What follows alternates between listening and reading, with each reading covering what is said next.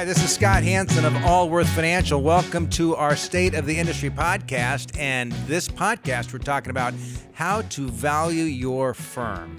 And um, we've got two great guests with us today. Chris Oddie is the CFO of Allworth Financial. So I, the reason I think is interesting is because uh, not only is it because he's my CFO, but uh, he has looked at numerous financial firms, advisory firms, both in transactions that we've completed as well as transactions that we've walked away from, et cetera. And so he's had a lot of experience. And as his previous life, before Allworth, he's been involved in many different mergers and acquisitions. And so that'll be good as well. And then uh, also on today's uh, podcast, we have Ryan Grau of FP Transitions. And Ryan is an expert in figuring out valuations of advisory firms. He's, um, of course, with F- FP Transitions as their vice president of Bill- business valuation services, and he's got many certifications in that space. And so I think you will enjoy.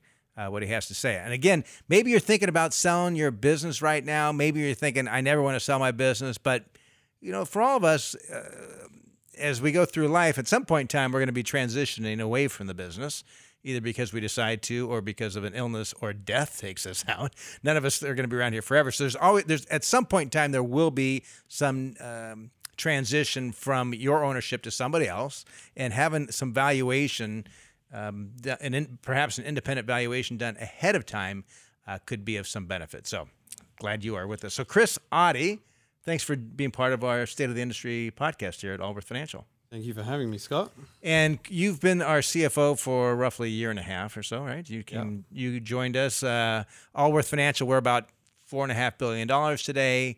Uh, formerly Hanson McClain. We brought in some private equity uh, in the fall of uh, 2017. You joined us shortly thereafter to help. And, and I think at the time we, we had a little over two billion when you joined us. Uh, yep, that's correct. Yeah, and so and the, what I think, what the reason I had Chris joining us on the podcast is he's he's helped us with some acquisitions by crunching through the numbers, and of course, every other firm when they their own valuations, they might have one expectation, and perhaps our expectations could be somewhat different. So, I thought it would just be helpful for um, you, our audience, to get his perspective first before we talk to a valuation expert. Sure. Um, yeah, thanks for having me, Scott. I appreciate it. Uh, you know, I mean, obviously there's a lot of uh, a lot of interest in the marketplace right now, uh, and you know what we're seeing is advisors, um, you know, they understand that valuations are at an all-time high, uh, and so you know they they're, they're thinking is this is this now a good time to consider a transaction, um, and what you know what really uh, do they need to think about when they're thinking about the the worth of their firm, as you say, so you know, I when, when we're looking at firms and what I would what I would say to them is there are three things really. There's um, you know, first of all, the performance of their business. So, uh, you know, is their business growing organically beyond the market growth? Um, you know, that's important for us to look at. And not many firms are growing organically beyond market. I mean, the thing that's tough about our industry, right, is when, particularly if you get to a certain size, you've got clients that want to spend some of their money each year, right? So you have withdrawals. Uh, yeah. You have uh, some clients who will fire you for for whatever reason. Correct. Right. And then you've got some some market movement, but just the, the the money that comes out on an annual basis, you need a certain amount of new assets coming in just to stay flat.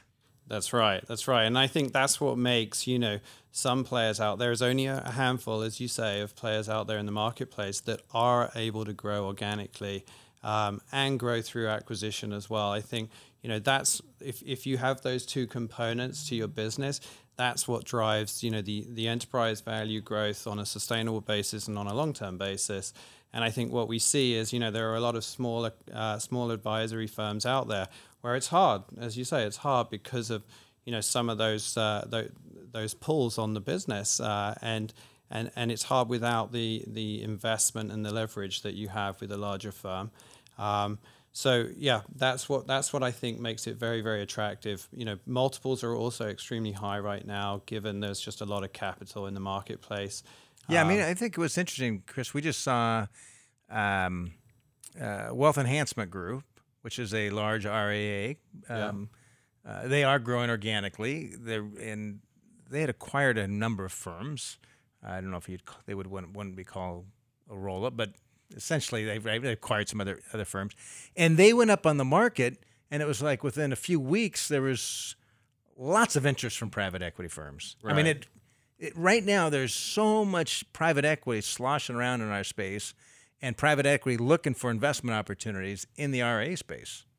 There is, yeah, and so there there will be some there will be some big winners here. Uh, I think you know it's clear to say it's fair to say that there is consolidation happening in the marketplace, um, and you know the, the the firms that are going to win though are going to be those that have the organic growth as well. So you talked about the three things for make a. Yeah, so you know first thing is I performance. got lost. I don't know if we went through one or two thus far, but The you first said one the is financial. performance. The performance of the I'm not that good with numbers key. all the time, though. But Uh, the second one is is the people, um, right? So you know we're we're buying or, or we're working, um, looking to partner with businesses, uh, and and those businesses are people businesses. So uh, it's all about the people, the talent uh, in the organizations. Uh, sometimes you know we hear a lot. Uh, I know you hear this, Scott. Where uh, you know advisor, advisory uh, firm leaders will come and say, well, you know, I'm not ready to retire yet, so you know, I'm not thinking about selling. You know, that's exactly the time when you should be thinking about selling. You shouldn't really be thinking about you know selling your business when you're retiring because you know you are a part of the assets and the value of that business. Uh, I and know I had a conversation with a gentleman who was. This was almost two years ago. He was uh, 78 then, and um, you know, he loved what he was doing. I'm like, you probably should partner with another firm because, I mean, yeah, Uh, I think he had some other advisor kind of in the wings should something happen to him where that advisor can step in, but he's not going to get the best valuation, and it's not going to be the best transition for his clients either at that point. Right, Uh, right. Yeah, thing, yeah, really. exactly. So performance, people, and then the other one is you know the position in the marketplace. So you know if you're if you're looking to maximize your valuation, if you have a strong position in a in a market that has you know really good demographics for this industry. Um, and you have an you have a good reputation in that marketplace, then you know that is something that will you know make you extremely attractive to a strategic kind of growth uh, acquisition, uh, you know, business as opposed to, um, you know, a business that's just purely focused on the kind of book aggregation model. And the book aggregation model is not likely to get you the same kind of multiple. What do you mean by book aggregation model? Well, I mean, there are some businesses out there uh, that are that are literally just aggregating other firms. Oh, got it, got it, uh, got it. They're not looking to, you know, invest in True those firms, drive growth. Yeah, exactly. Yeah, I think if you look at most most advisory firms have less than hundred million dollars, so smaller firms. Um, but let's let's kind of think from a firm of maybe fifty million to five hundred million under management. As far as kind of trying to looking at how, what what are some things that those firms could do to position themselves for a favorable valuation? Yeah, I mean, I think uh, it's a great question. Um, you know, I think the first thing is focusing on on the metrics of the business. So understanding, you know, uh, understanding what's happening uh, with respect to your assets under management. And how many firms are doing a good job with that? Very few, to be honest, in that at that scale. Uh, very. so I think from your from your standpoint as CFO, so you've seen a lot of deals come Yeah. through, right? Closed some, but seen a lot. How many firms are good at being able to, with their data, being able to tell you what, exactly what's going on in the business? You know, I think probably less than 10%. And, you know, what we do see is when I see a firm that is good at understanding the data, there typically are um, performing, uh, you know, much better than those that are not on top of it. And if you don't have the data, it's kind of hard to put a premium on that company, right? Correct. Yeah. I mean, I think, you know, it, it's hard to put a premium on it. It's hard to really, truly focus on uh, new business growth if you don't have if you don't have the data in front of you. So if you're trying to, if you're talking to a firm and trying to come up with a realistic valuation, they come up and say, well, here's what, here's what my f- earnings are. Here's my earnings before owner's comp, or here's my EBITDA. Um, how much you want to pay me for the firm? Yeah. Uh, right. That's that's kind of what happens, right? Correct, yeah. So, um, what what's the information that you need in order to to one well validate those numbers, but two to to say this firm might be worth a little bit more than a firm that doesn't have this data. Yeah, so I think um, you know we've we've really looked at our process to make sure it's as simple as possible when it comes to having that dialogue with uh, with potential partners. Uh, so the first thing we do is have a conversation. We understand the business. Um, you know, there's only so much you can gather out of uh, out of the data if you don't understand the broader context. So the first thing is to understand understand the dynamics of the business, the team, the culture. Because um, you know, also we need that strategic fit as well as they do for a, a partnership. Yeah, anyone to that's be looking, successful. yes. So, and and if a f- if a firm wasn't a strategic fit, the valuation wouldn't be as high in our eyes. correct, exactly. Which yeah, is there's some, there's some non-financial things there that going to Yeah. drive valuation because a firm's ultimately willing. It's the, the value is what someone's willing to pay for it, like any other asset, right? Yeah, yeah. Um, you know, then we want to understand the book, understand what's happening in that book. Uh, you know how how it's performing in terms of uh, new business coming in from new clients, new business coming in from existing clients, and lost business and withdrawals. So we can really get an understanding of of, you know the levers that are, are working and, and where we would you know need to uh, potentially help make adjustments, invest to to drive growth. Um, we obviously have a lot of market data. We know where our you know top top markets are, where we want to be, or where we are today, um, and so. Uh, you know that we, we layer that together and we get to a good view as to you know what we think uh, we can do with the business uh, together as a team, but you know as well as what's happening right now.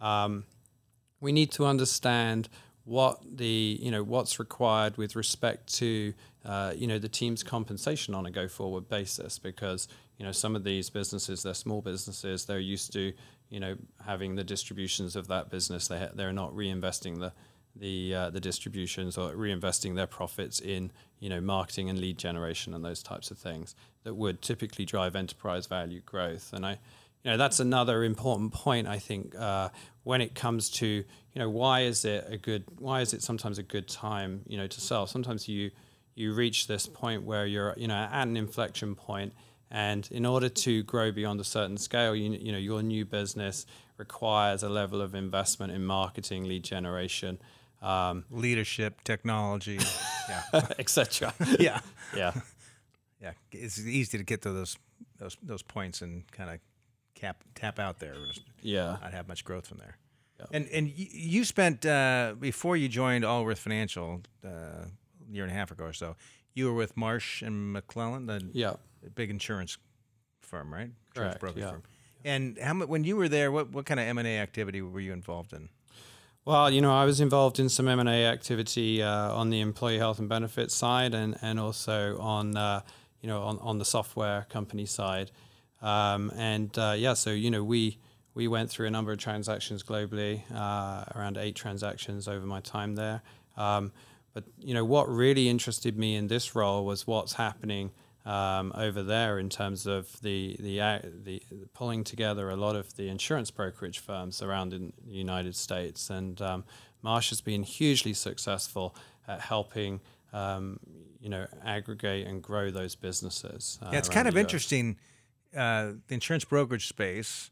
There's a couple major players: Marsh, I guess Hub International. I think Yeah. my that's Aon Willis. yeah my my insurance. I think my the, the, company that I I do my own personal property and casualty insurance with, they were. I mean, very similar to an RA. It started. I, am trying to remember the name of it now, but it started. A couple founders started. It was a small organization, grew larger.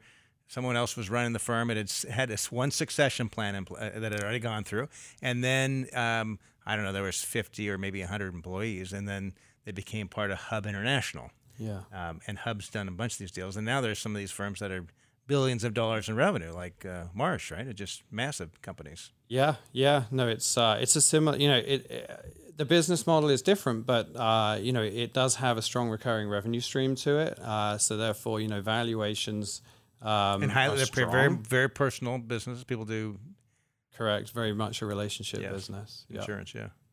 Interesting. So, um, and valuations right now seem like they they're going to the sky. I mean, it you know some of the reported um, valuations that we're we're seeing uh, from whether it's Focus. I mean, well, well, Focus is a publicly traded company, but United Capital with Goldman Sachs, and then uh, the deal that was just uh, Wealth Enhancement Group that was uh, reported at an extremely high valuation. I mean, there, there's got to be some limit to the how high the valuations are going to go. Yeah, definitely. Um, you know, I think from a multiple perspective, they've got to be close to close to the top. Uh, certainly, if you look back over the last kind of ten years or so, or uh, you know, they they are as high as they've ever been. Um, uh, I think you know, I- interest rates being extremely low, capital being extremely, um, you know, high, uh, Easy to get. easy to get. Yeah, um, you know, means that, that the multiples are right are probably at the top at this point. Um, and obviously, the market has been extremely strong, so earnings are there. So you do get uh, incredible valuations. And so some people would, you know, I think they would, you know, ask us, Scott, well, you know, are, are we, you know, are we interested at this point? You know, maybe, maybe, uh, maybe now is a good time. Why would, or why would you be interested in buying businesses at this point in the market? And I think, you know, where the, what what makes us a little bit different, what makes us very interested, is that our enterprise value is growing organically and through acquisition, uh, and so we we are growing our enterprise value significantly beyond the market, right? Uh, and so if you if you see as a as as a business looking to um, potentially partner with another larger firm, what you really want to do is you want to find a business that is growing their enterprise value significantly beyond the market because you will then be able to benefit from that um, much more so than you can potentially in a smaller firm where you're uh, you know you're not able to maybe achieve the same kind of level of double digit growth uh, in your enterprise value and you're also not operating at a, at a similar level of uh, multiple.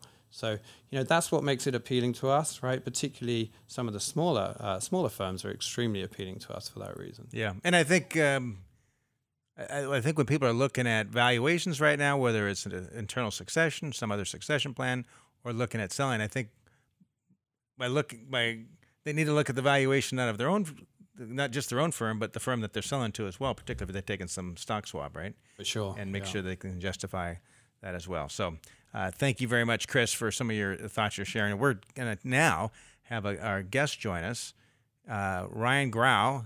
He is VP of Business Valuation Services for FP Transitions.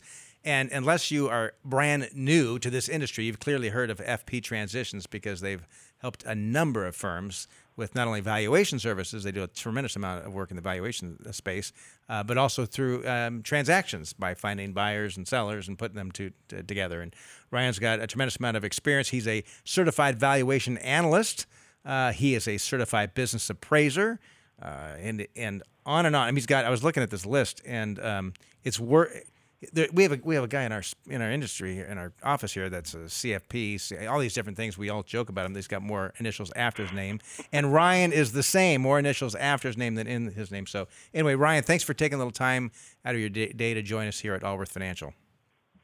I appreciate the opportunity to participate, Scott. Yeah. So the the question of the day for our to- our podcast is how to position your firm for a favorable valuation. So maybe you can briefly just talk about what are the key drivers for valuation, and then maybe what are some tweaks that somebody can do, or what are some things that someone could focus on over a period of time to increase their valuation. Is that a good place to start? Well, let's start there. Good. So, to answer that question, we need to understand what value is. It, value is it's intrinsic to both buyers and sellers. So, in order to get the, the most value, you need to determine well in advance of any retirement or transition event what your end goal is. If you're looking to sell externally, you like your job, you're not trying to bring in a bunch of staff, um, you really want this to be a small, nimble operation, then growing and creating an enterprise probably isn't going to be of value to you. In that scenario, there really doesn't need to be a focus on running an efficient practice and creating profitability because the most likely outcome for those type of books or practices is either going to be attrition, which is capturing no value for your practice, or alternatively, selling to a strategic third party acquirer in the marketplace. Um, most and- acquirers in the marketplace, go ahead. Would you say? Wouldn't you say the first one? Isn't that a lot of people's kind of retirement succession plan? It's kind of retiring in place, and haven't you seen a lot of advisors out there? Yeah, Yeah, I mean, just absolutely. That's I would say that's a, the vast majority of the industry. All right, all right, and then I interrupted you, so continue. Selling to a sell, selling to a strategic. you, um, you, said either attrition, their clients start dying off, and their practice slowly dies up, but they don't care because they only work in a week a month, and uh, the rev- yeah, the revenue's shrinking, but it's still bringing in a lot of retirement income, right? That's what a lot of advisors. Whether that's the yes. good right thing for the client, that's another discussion, but that's what that's what how it can work. Yeah. So there, that's a, a, good number of advisors in the industry. Uh, they they enjoy what they do. They're going to slowly wind down their career and not capture any value of the practice. They're going to take take income as it comes in the door. The other bulk of the industry are the solo advisors or the smaller practices with some admin staff, maybe a couple licensed advisors um, that don't quite have the resources or the human capital to transition internally. So for those advisors, there's still the option is an external sale. Consider selling to a strategic advisor out there or a roll-up firm. Again, the focus for those advisors isn't on profitability. It's not what's on your profit and loss statement. It's not what's on your balance sheet. It's the book of business. So in those type of scenarios, what you really want to create in order to get the most value out of your practice is create a low risk revenue stream. So highly predictable revenue, fees from AUM. If you're in the broker dealer space, that um, your collect, that your fees are you're either getting fees, there's trails, uh, 12b1s. So try to create predictable recurring revenue. Uh, second is growth. You want growth not only through bringing on new clients, but growth with existing clients. So if you have an older client base that's entering the withdrawal phase of their life cycle, um, it's not going to be viewed as favorably by buyers in the marketplace compared to an advisor who's working with younger, more affluent clients. Uh, who are in the wealth building phase of their life cycle and investing more and more assets. Then we have a very small portion of the industry, which are those that are trying to create legacy type businesses. They're building the enterprises. They have the ability to transfer transfer ownership to next generation. The value proposition in those type of businesses is similar. You still want to create low risk revenue. Um, you want high growth, but for them, there's an additional complexity, which is focusing on profitability. And in most financial service businesses, the two largest expenses on every profit and loss statement is their human capital, so salary, wages, and bonuses that they're paying, paying to their employees and staff, and rent expenses. So, to the extent that you can grow and leverage technology and minimize compensation and minimize staff and focus on profitability, that's going to be the the best way for you to capture the most value out of what you're building. Um, often advisors want to make sure that their staff is taken care of. They're paying either you know significantly higher than average compensation. Yeah. That when it comes time to transition ownership, because they want to start creating equity pathways, and we look at the profitability of the business, there's not much left because it's all going right out the door in salaries. So now we have another. Is that you see that? Is that common? Compensation. Is that common? Very common. What's it? Very common. All right, so it's kind of fault. So you got an advisor starts out. They've got a couple of people working for them, and they're small. They get a little larger, and maybe now there's ten or fifteen folks in the firm. There's a handful of, of employees that are frankly overpaid, maybe twenty five percent, maybe more overpaid.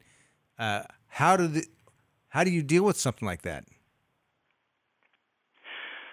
Oh, the it really so the answer that's tough. trying to avoid saying it depends, but it depends, and it depends on how the compensation system has been structured. Um, oftentimes, what we observe is owners treating the employees in either an independent contractor capacity and basically raising competitors under their same roof where yeah. those competitors who are the, the, independent contractors servicing the client base um, they're getting uh, basically a, a, portion or a payout on the book of business that they're serving. And that's not a good way to, to build flatten, a. That's not a very good way to build your valuation, is it? It is not. Yeah. And in order to fix those type of compensation issues, it, reti- it requires a complete system overhaul of yeah, how the advisors work together, how they're compensated. Um, basically looking at what is what's the end goal. So let's start with the end goal in mind. If the end goal is to create equity pathways, how are we now going to get the advisors, the employees, the independent contractors of this business thinking um, on a in a team-based mindset and working towards the end, but ultimately, how are we going to get you into a similar position where you're an owner without taking money out of your pocket? Ryan, have you found that some firms where you've gone through and came up with some valuation for them, right? They perhaps they have hired you for this business valuation service. You guys do come up with a valuation. They they and then they end up with uh, several offers that vary widely. Is that common? It is. Um, and the the most common comment that we get, especially when we're looking at um, you know a firm that's looking to sell internally where they haven't addressed the compensation issues and there's not a lot of value from uh, from the profits of the business. Um, they'll see the valuation results, which is you know, profit driven in their particular scenario, then come back with the question of, well, I saw or I heard from one of my other friends that just sold, uh, they sold their practice for you know, three times revenue, or you know three and a half, or six, seven times EBITDA. Why is my valuation not coming in at you know, these these numbers, or why are the, what's what's the difference? Um, and oftentimes when we look at what the value of the, the actual business is and the terms on which the business is being sold, uh, we end up finding that typically those the deals that on the surface um, appear to be much richer offers typically have a fairly lengthy uh, term sheet attached to them in terms of what's expected of the advisor, uh, how long they're going to be involved in the business, and what the performance metrics are that they need to hit in order to obtain the full offer price. Yeah. And you, one of the things I was the majority of advisors are not these kind of legacy firms, right? The majority of the advisors are the kind of the second group you were talking about, these uh, smaller firms that you, you, say instead of worrying about, you, you say profit is not as important as showing that you can grow the grow the book, Is right? Right? Yeah. And, yes. And and is that because uh, some uh, an acquirer is going to put their own systems in place anyway, and acquirer is going to look at that revenue stream and, and they're going to value it based upon if that revenue stream and that advisor were part of our organization, this is how much the organization could profit off it. Is that kind of the view of it? Yeah. So the way that I like to describe it is when we look at buyers in the industry, you have financial buyers and you have strategic buyers. Financial buyers are typically investors, so they're the G2s buying into a business, or they're the, the the advisors that are trying to make a leap into the industry or back into the industry, and they're looking to buy a going concern. They aren't bringing any synergies to the table.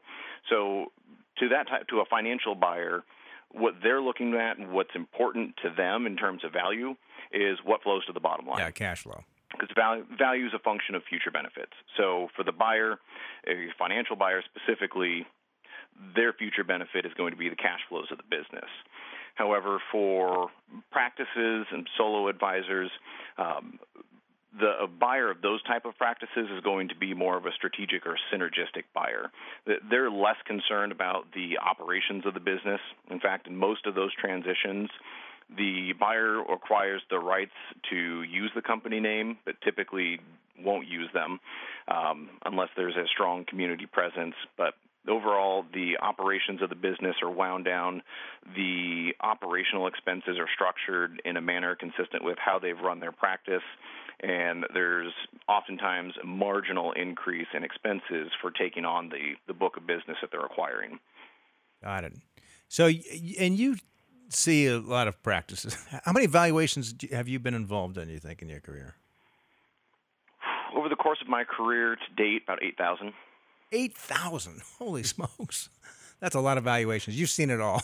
so, so with all that knowledge that you have and all that data you have, Ryan, if you and, and if you're looking at the average advisor, if they could do one thing and one thing only to increase their valuation over the next 12 to 24 months, what would that be?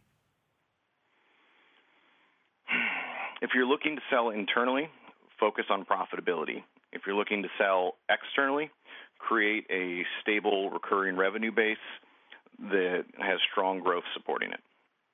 Perfect. All right. I've got one last question for you. if you suddenly were you were out of the industry you're in, you you took away your credentials, or you just had such a big paycheck that you were going to start something new, what would you do if you're starting fresh today? You can do anything in the world. What would it be? Anything in the world. I've my dream has always been to open a do-it-yourself garage. What's that? I'm a very mechanically oriented person. Uh, I like hands-on. I like building. And when I was in the military, one of the coolest concepts was the fact that we had a garage on the base and it was open to whoever wanted to use it. You had lifts, you had all the tools, you had everything that you'd possibly ever need to work on or build anything. That's pretty Primarily interesting. Primarily cars and trucks is what it was oriented. You know, towards. I'm not. I've always thought that that would be. What's that? Is anyone doing something like that? Have you seen those? Um, last time I did some research on it, there was a company in Idaho that had a fairly large operation. Um, they bought out a glass manufacturing facility, and it, it had a fairly large operation. I think they had 40, 40 Oh, lifts. right. Oh, good. Well, good. well, then I hope you at some point in time your dream could come true, even on a small small scale. If that would be it. So, hey, Ryan Ryan uh, Grau of uh, FP Transitions, thank you so much for taking some time to join us today. Thank you. I appreciate the opportunity. All right, thank you. And uh, Chris, uh, also I appreciate you joining um, uh, with us. It, with it, anything that you would disagree with on um, their approach, or anything that you would say that's spot on? Um, no, I think uh, I think Ryan's got a pretty good uh, a good read. I, I think um, you know I, I think I, I think uh, it's I, I would I would focus as well on the kind of um, you know the softer side of, uh, of, of of of these transactions as well being extremely important. I think you know people will go to um, to somebody like Ryan when they're when they're uh, ready to sell and they want to follow a, a, a precise uh, you know precise process. But I think, um, you know, and he'll help them lead them through that process through to a transaction. But often, um, you know, I would say that there are advisors out there that are just interested in kind of learning more, and I would encourage them to to leverage, um, you know, the networks that they have. All right. Well, thank you, and thanks for being um, part of our program today. And I'm going to ask you the same question: Take away your financial background, or um, you're no longer CFO here, and you're going to do anything you want outside of that, what would that be? Uh, I think I would uh, move to my own private island, uh, and I would uh, probably um, do some of this this type of work on the side. But generally speaking, I would enjoy uh, enjoy enjoy the island, enjoy nature, and uh, it'd have to be a fairly good sized island. Then I'm guessing, not a to small be comfortable. Yeah, Okay. I've seen Richard Branson's; it looks nice. Oh, Richard Branson's Island. How about a guest there? Anyway. All right. Well, thank you, Chris, for joining us. And of course, Chris is the CFO of Allworth Financial. Thanks for listening to our podcast today. Hope you found it informative. Actually, if you did, forward it on to somebody in the industry that you think that could benefit from this. I think uh, they might uh, appreciate that. And if you want to learn more about Allworth and who we are, we're on a great journey right now. Uh, we partner with a handful of firms. Uh, just year to date, I think we've done uh, three or four um, uh, transactions, and we have many more in the works. And to learn more about us, simply go to allworthpartners.com and you'll learn more. allworthpartners.com. Thanks so much. This podcast has been brought to you by Allworth Financial, a registered investment advisory firm with the Securities and Exchange Commission.